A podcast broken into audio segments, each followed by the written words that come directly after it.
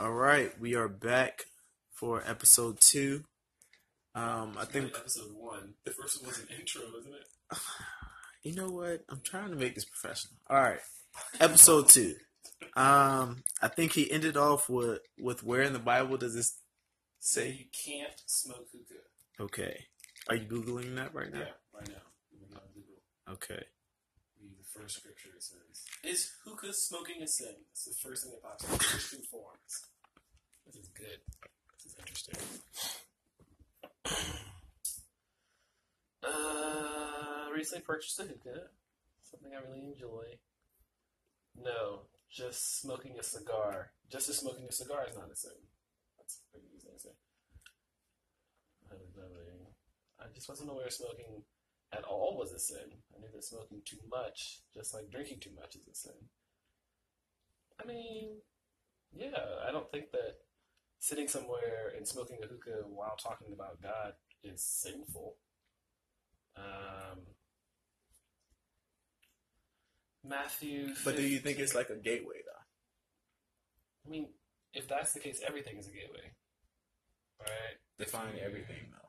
If you gamble too much, To. If you play pool too much, if you play cards, or if you like spades, then like that could be a gateway into drinking or putting yourself in a certain situation where you're gonna do something that you know you have no business doing as it relates to the Bible.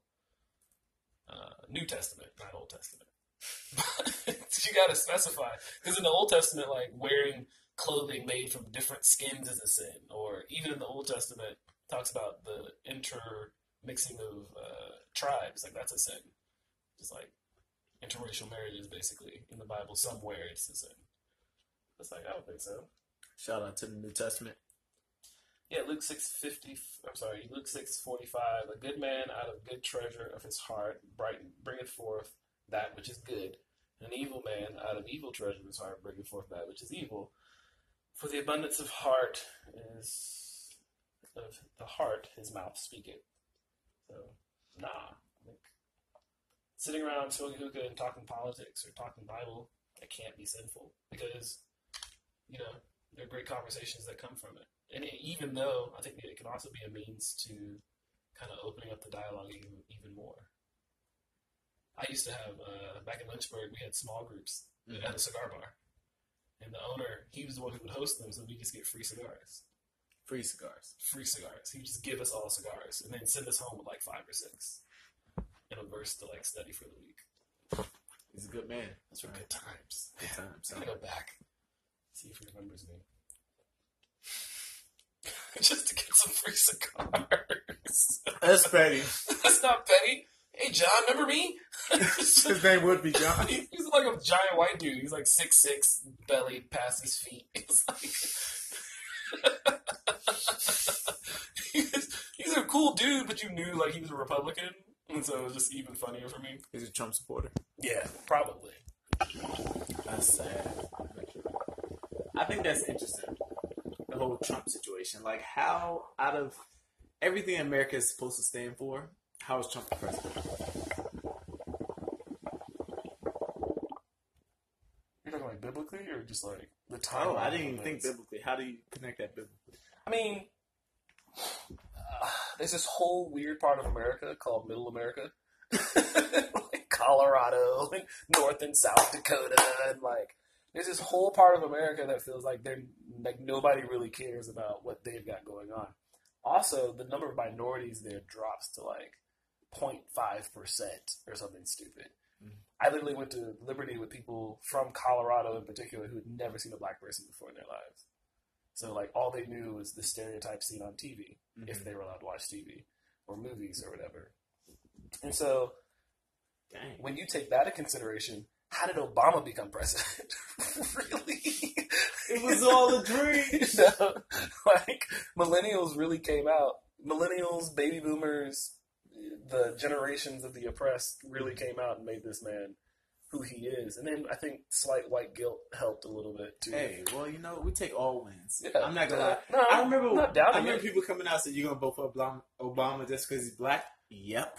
Yeah, me too. I, Yeah, I don't care. You can judge me if you want to, but we ain't never seen one. You can't do any worse than what y'all already doing.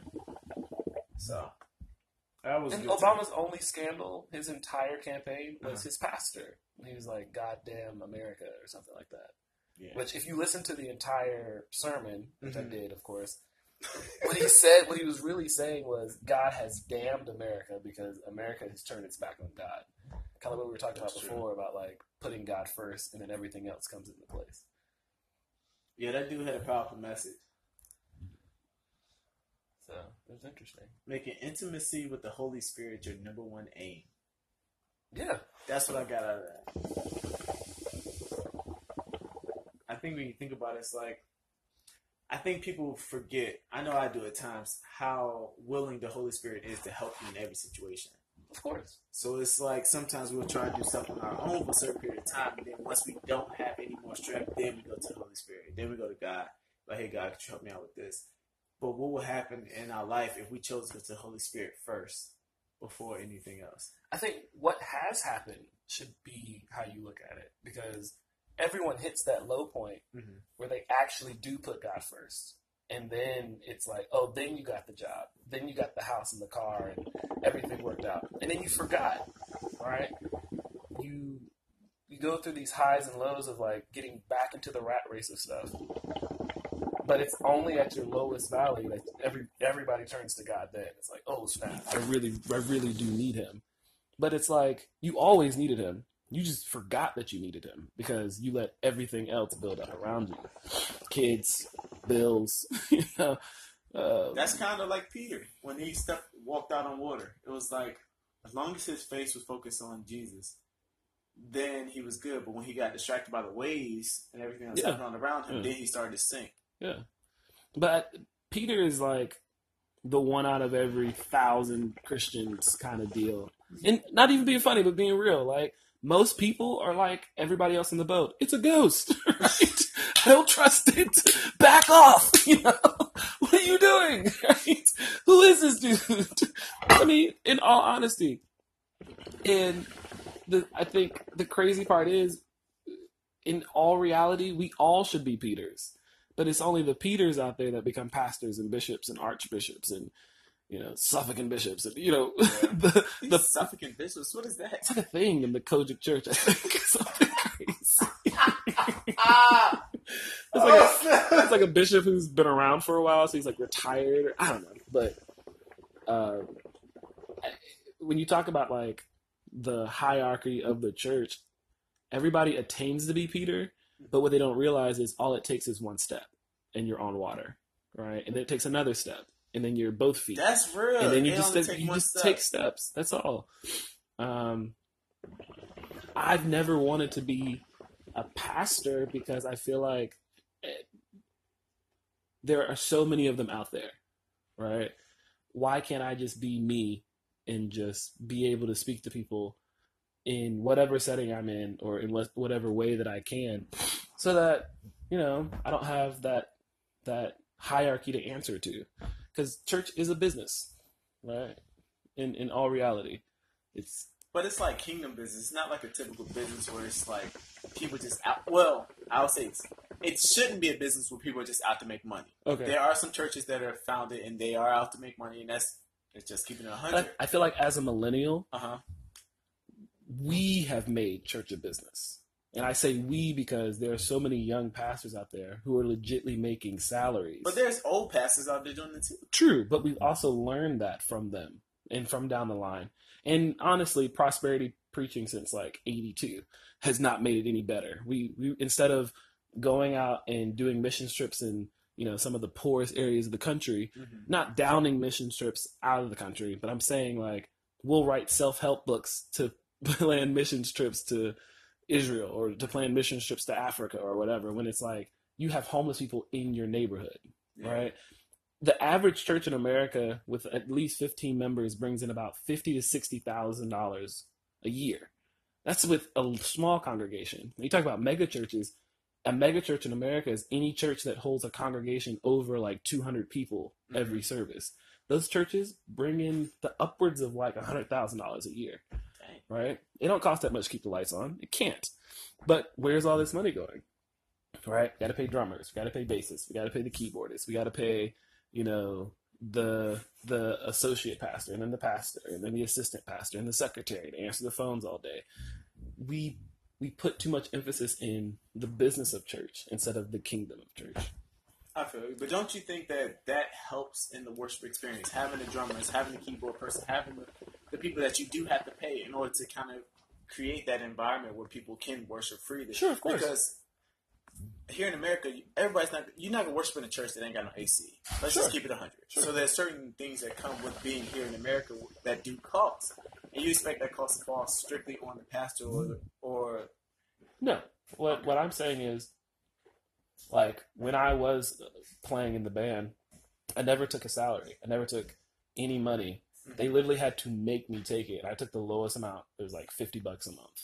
Mhm. You know, why? Because in my mind, if I'm playing for the advancement of the kingdom, Mhm. right, then God will supply everything else for me that I need if that's my main mission Mhm. right? But in reality, those people that we do hire, we hire to keep them because most of their, not all of them, but most of their mentalities aren't set on God first. It's making money. It's it's playing at this church long enough to get on an album or playing to make connections or Mhm. you know, and that just comes from again the prosperity mindset of it all. Well, I commend you one for play, playing, like for wanting to have it in the heart to play for free, but it's like that's not a common thing.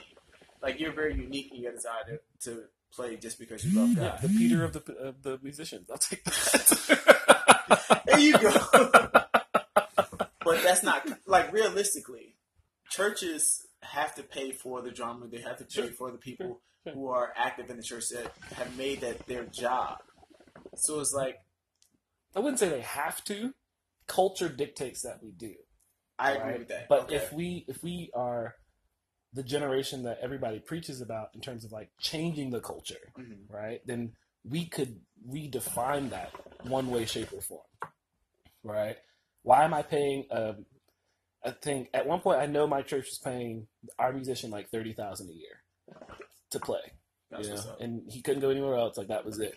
But why am I paying him thirty thousand when people's lights are getting shut off, when people's water and like utilities and like everything else in other people's households aren't being met? But is the need being communicated? Like, say you're a member at a church. How many members are going up to the pastor and say, "Hey, my license is being cut off," and the pastor don't help? I don't know. I don't That's. know. I think that's another thing. It's like it's a pride with people have pride, so they don't speak up and say what their need is. Like for pastors, they're trying to pay off buildings so that way they can expand if they choose to, or kind of move forward in their ministry. Mhm. So it's like they need that additional income in order to maintain the house of God. Sure, sure, I'll take that. But then again, do you? Because for every one church that pops up, another one closes down, right? Because it couldn't manage the finances, though. Right, but if you could, instead of building a new church, why not just move into another one? That's what I'm saying. For every new church that someone builds, Mhm. another giant church is being closed down. Right? I don't think they have a network set up to do that, though. Set one up. Right? Maybe you got a new business venture right there. You could be that guy. Hey. I believe in you. There are time. the the Catholic Church is falling in numbers on a consistent basis. How do I know this? Back in Lynchburg, this church started up. They were in this little warehouse building. Their numbers arose to like 400 people per service. But instead of wasting, I don't say wasting, instead of spending the money to buy or build a new church, right? Their pastor was like, hey, this church down the street, they have low numbers. They have a giant church that's barely being used. He literally went up to them, hey, we want to use your church for afternoon service. Sure, of course. right? To the point where now their congregation has died out, basically. They sold the church to, you know, the pastor, right? Talking about a predominantly white church selling their church to now a predominantly African American, we'll call them a millennial church. Mhm. They literally bought that church for little to nothing. I'm gonna say like 1.5 mil, That happened here. right? Now the church is thriving. Yeah. You know, you're talking about a building that has history, that has uh, roots already set in a community already, and you're just coming in and continuing the kingdom instead of building your church outside of city limits because you can't find anywhere within the city. You know, it's like Well, we know that happens though. all It may not. It may not happen a lot, but it happens, especially here, like Richmond. It happened here at TLC. Mm-hmm. I mean, it, it I was don't church know. there previously, It was. and then they moved in, and now they kind of continue the kingdom mission. Yeah. So I mean, it happens. I just don't think that there's any person who's in that space that's connecting foreclosing churches to people trying to buy churches. Like no, because it's it's a level of pride. That, that's what really what it goes back Yeah. to. And wherever there's pride, there's there's space for the enemy to deceive us and make us think that like, oh, you know, either you can't afford it or you're not going to get it, Mhm. and so you don't ask, right?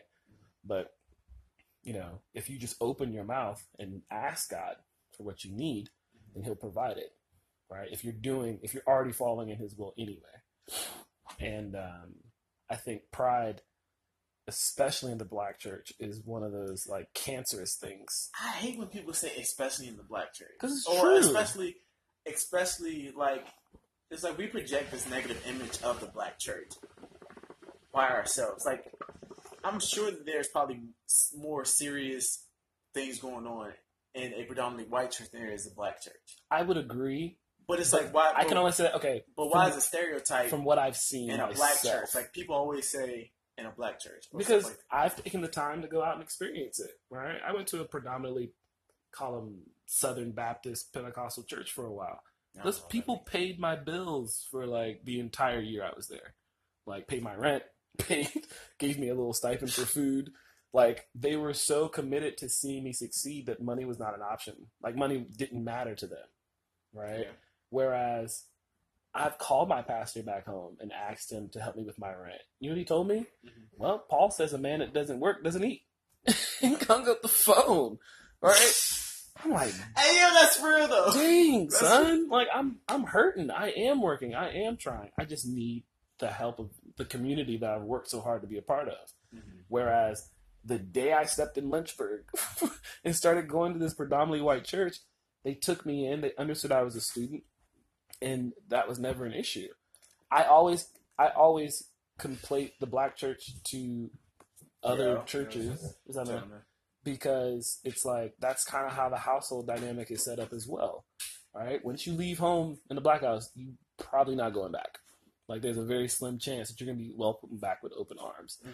But I had a professor who, in his 30s, his wife and three kids, like he was getting his PhD, he couldn't afford where they were living, and his parents literally like redid the basement for his entire family to stay there Mhm. no rent required. Hey, help with the bills when you can, and they made a way. Now, not saying that that's just how both of them work, Mhm. but I'm saying the way in which culture has taught us. That's Mhm. kind of how it works. You know, it's just somehow we all know why social injustice and Okay, the wage right. I was about and- to say, yeah, sure, but there's there's, there's, a lot way. of factors It's always been that made go into that. Like you kind of limited to like just race, whites and blacks, but it's like that's not a fair statement. That would say that we're on the same like we have the same economic starting point. No, of course not. So it's like, What's of course, that church can help support you financially, but it's like when you're growing spiritually. Like I feel like in a black church, you grow more spiritually than you would at some other churches because you have that sense of community. Like we understand each other's struggle because we both are African Americans. Like we both have to deal with the, the, the injustice. We we have to deal with the police shooters. We have to deal with the changing culture. We have to deal with all these other things. So it's like the amount of spirit that you may feel just by being in a community of other people who go through your everyday experiences. I think that's bigger than just somebody who can financially be there to support you. the problem i agree with what you're saying. My only problem with that is if you never step outside of your community Mm-hmm. to find out if there is a community out there willing to help you then how can you say that you can only grow you or you can grow more spiritually here than you can there? Right? Because i I learned how believe to study there. I learned like hanging out with my my lighter complexion counterparts. You know, i learned how to i learned how to really study. I learned how to okay we don't have to have bible study here we can have it at a cigar lounge Mm-hmm. I learned that from them. No, we don't have to always have Bible study. We can go play pool. We can go play soccer. We can go play baseball. And the Holy Spirit will still work and still show himself in whatever we're doing as long as we're doing it together. Like, even the idea of small groups, yeah, that's more like of a newer term Mm-hmm. for some people. But this is something that, like, it, when you look at what they do culturally, right? They'll have small groups and it'll be like a, just a potluck. Nope. They'll have an opening prayer, maybe a closing prayer, but that'll be it. They'll just be sitting around eating food, playing chess the whole time, right? It's like there are certain dynamics of the church experience Mhm. that the black church has cut itself off to Mhm. by not being willing to go to and experience other places. Because if I said, "Let hey TLC, let's let's have church at a, or let's have small groups at a cigar bar," people would look at me like, "What?" We had it at a club though. Why not? Why That was no, that's different because we? How was that different? it's different because you're saying the pastor is saying, Mhm. "Hey, we're gonna have church here." Mhm. right? The way in which the culture is set up, whatever he says goes, right? But I'm saying, as a leader of a small group, Mhm. right, I'm gonna have my small group at a cigar or a cigar bar. The majority of people would probably go ask his permission Mhm. before coming to say, "Yeah, I, we think that's okay." And you know what? We'll even do an experiment for it because we're trying to find a place anyway, right? I mean, you gotta respect the chain of authority. Like, if he's a pastor of a church, you Do have to. you? It's a, it's all volunteer. I mean, not not saying no, Nah, you can't. see. No, no, no. That's not what I'm saying, right? But what I'm saying is there's a level of you you always have to backtrack in the black church. I got to backtrack to make sure that the pastor says it's okay. Whereas in other churches that I've gone to, Mhm. he's like, "Yeah, go." I, you know, why are you even asking me this? right? I've literally seen it. Like, oh, we're gonna have small groups at a bar. All right, cool. I'm coming. Like, let's go. Why is that a big deal? Right? Going out and having a beer or having a couple of drinks while also still discussing the word. I, I think it's more so the appearance that it will give. And the Bible, talks about don't do something. I, don't know the exact wording, but it's like don't do something that could potentially lead somebody else to stumble or somebody else to fall. Uh-huh. And I think when you have a small group session in a environment where there may be some temptation, so it may be liquor, there may be cigars, there may be something that tempts other people. You don't want to put yourself in that situation because you may cause that person to stumble. So you might be strong enough to only have one drink and still be good and be able to talk about God and articulate your thoughts. But somebody else may have one drink and that'd be a doorway for them to have five, six, seven, eight, nine. And before you know it, Mhm. you put that person in a position where they've stumbled and now they got to repent and get. So it's like, I think that's why you want to kind of go through those chains of authority because the pastor, for one, he has insight oversight, so he know he should know what's going on in his church, and it's like he doesn't want to put his members or the image of the church or anything like that at risk. As a small group leader, it's like you're in a position where you do have some level of influence, but he doesn't want that influence to distract people from what the church is doing, the bigger mission of the church. Sure. Okay. I'll take that. In I mean, in theory, sure. I I just mean, don't. I I, just I don't would- believe in. I I believe believe, that- in the goodness of the pastor, so that's I'm how I not. see No, that's not what I'm standpoint. saying. What Yeah. I'm saying is, if, if conversation, me Mhm. and you, right, and you don't know me, and I'm like, hey, I'm about to go smoke a cigar. Mhm. You want to come? Right? I've given you the option. I'm not telling you anything. It's just an option. Small groups are a complete option, right? You sign up for it. You decide to come. You know your level of, you know, sin versus not sin. Cool, right? Cool. hey, that's all I can tell you, right? Because my my level of conviction isn't going to be yours, That's obviously, right? facts. My level of maturity isn't going to be yours either. So if I'm saying, hey, I'm going to hold my small group here for the mature minded people that want to come, in my mind, the fact that you even have to go ask permission or go ask if it's okay, obviously you're not mature enough to be in this setting, right? So just don't come, right? I feel like That's most people, real. most people set themselves up to hear a no, rather than just tell themselves, you know what, that's just not for me Yeah. right? Or worse, they set themselves up for it to be a big deal, rather than just saying, you know what, hey, they're going to go talk Bible. Supposedly, I just don't enjoy that that that environment. I'm just not going to go. No, what they want to hear is what most people want to hear, at least in my mind, Mhm. is the is the uh, what's the word I'm looking for? The uh, the no. They want to hear the no. Mhm. Pastor said you can't do that. All right, cool. I mean, it wasn't a big deal the last five weeks we did it, but now all of a sudden that you don't like it, it makes you feel uncomfortable. Now all the other people who were saved, blessed, and were receiving the Holy Spirit can't go anymore. You know, in my experience, that's normally how it is. it's it's not so much as a level of conviction. Mhm. It's more so that person's ego because they can't take it, right? Or they they know that that's not an environment that they're going to succeed in. So it go back to pride. It, that person's pride because that person's level of Christianity isn't there, right? And they're so prideful to just say, "I can't take that right now." They go back and they try to destroy something that a lot of people were having a great time with. I think pride is the greatest enemy of true Christianity. Sure, I'll take that. Yeah. Because it's like I even think about times where I've like stumbled, failed, dumb, dumb stuff, and it was always about proving that I was somebody who either I thought I was or some people said that I was. Yeah. So And it's even worse in in Christendom because everybody wants to be the hands and feet, but nobody's willing to be the liver or the heartbeat or like any other extremity of God. Everybody wants to be out there, what you can see, right?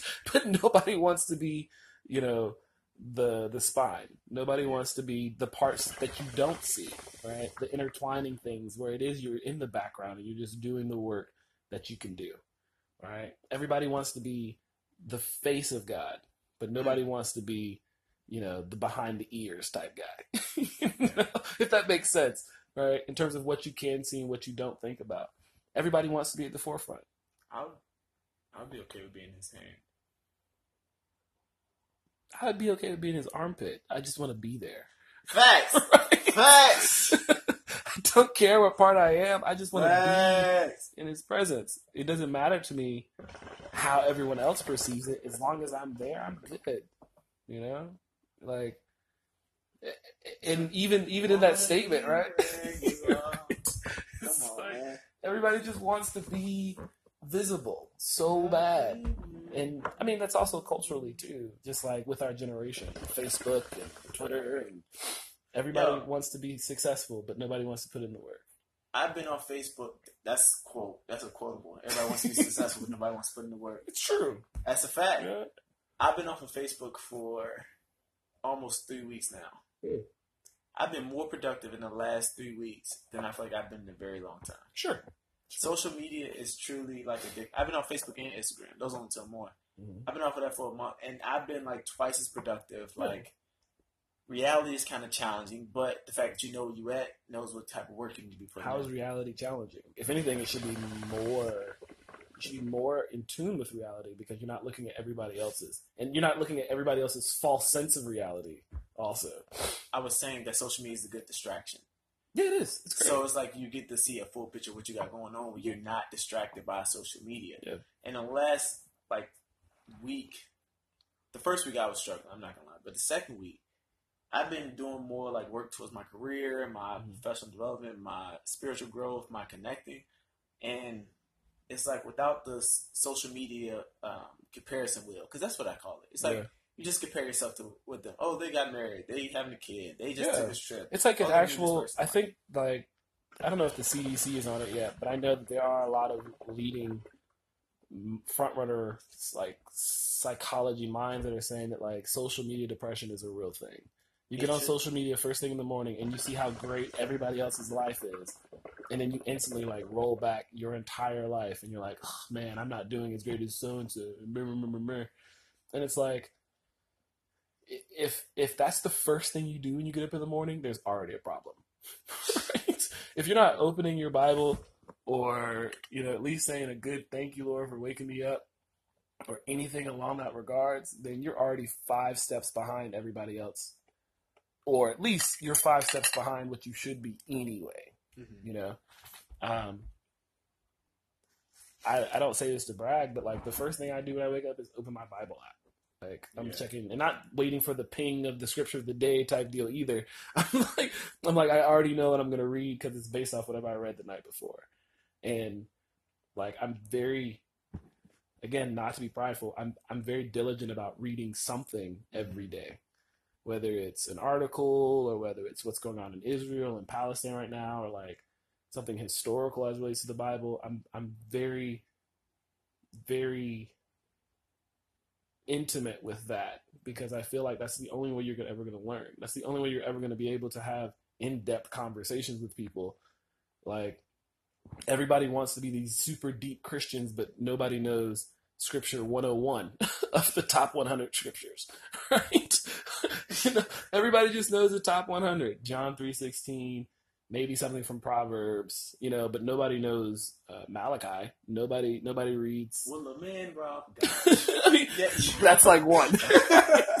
you know?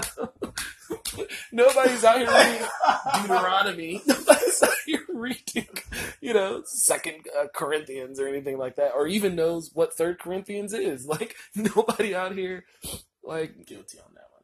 I don't know what third Corinthians is. it's it's literally like one of those books that people they purposely didn't put in. One because they don't believe that Paul wrote it, and then also two because it kind of contradicts First and Second Corinthians. Is it like one of those lost book of the Bibles thing? It's not even a lost book. I mean, you can find it almost anywhere. Okay. Yeah, it's just one of those books that um, when they were creating the Bible, it was like, ah, this is going to confuse people. And, you know, depending on how deep your study is, you'll see that uh, there are a lot of books out there where it's like, oh, wait, this person said this in this book, but now they're saying this now. Let's leave this out because it would probably be better for the people, kind of deal. That's why we call him Doc, ladies and gentlemen. This is exactly why. just mess up.